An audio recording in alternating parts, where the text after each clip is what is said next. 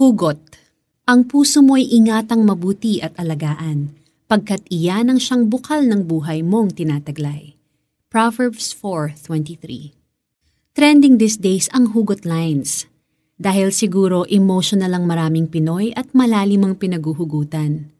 Ang poets daw, malalim ang pinaguhugutan kaya nakakapagsulat ng makabagbag damdaming mga tula.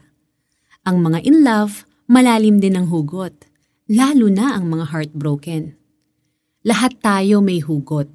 Kung anong nilalaman ng puso natin, yun din ang lumalabas sa bibig natin.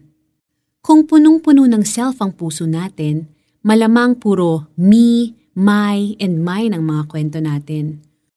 Kung puro sama ng loob naman ang laman ng puso, malamang complaints at negative talk ang bukang bibig. Si Jesus mismo ang nagsabi na kung ano ang nag-uumapaw sa puso ay siyang sinasabi ng bibig. Matthew 12.34 Ano ba ang mga hugot mo?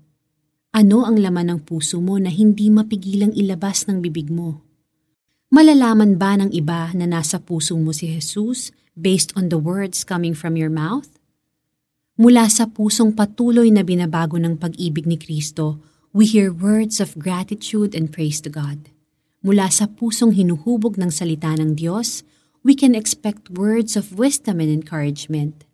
Mula sa pusong iniingatang mabuti through daily prayer and communion with God, we see genuine acts of faith and love. Kung marami pang kailangang ayusin sa puso mo, hindi ka nag-iisa. If you feel that your inner thoughts and your words do not honor God, huwag kang ma-discourage. Kahit si David who's known as a man after God's own heart, humingi rin ng tulong sa Diyos. Kaya ganito ang prayer niya.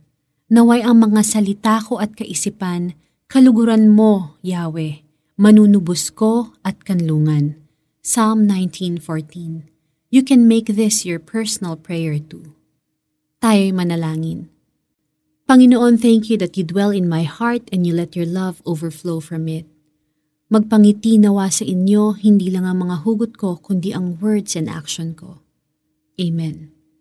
For our application, gusto mo bang marinig ang mga hugot ni David? Basahin ang aklat ng mga awit. Simulan mo sa mga awit 23. Huwag kalimutang mag-swipe left para pumunta sa iyong prayer list at manalangin. Ang puso mo'y ingatang mabuti at alagaan, pagkat iyan ang siyang bukal ng buhay mong tinataglay.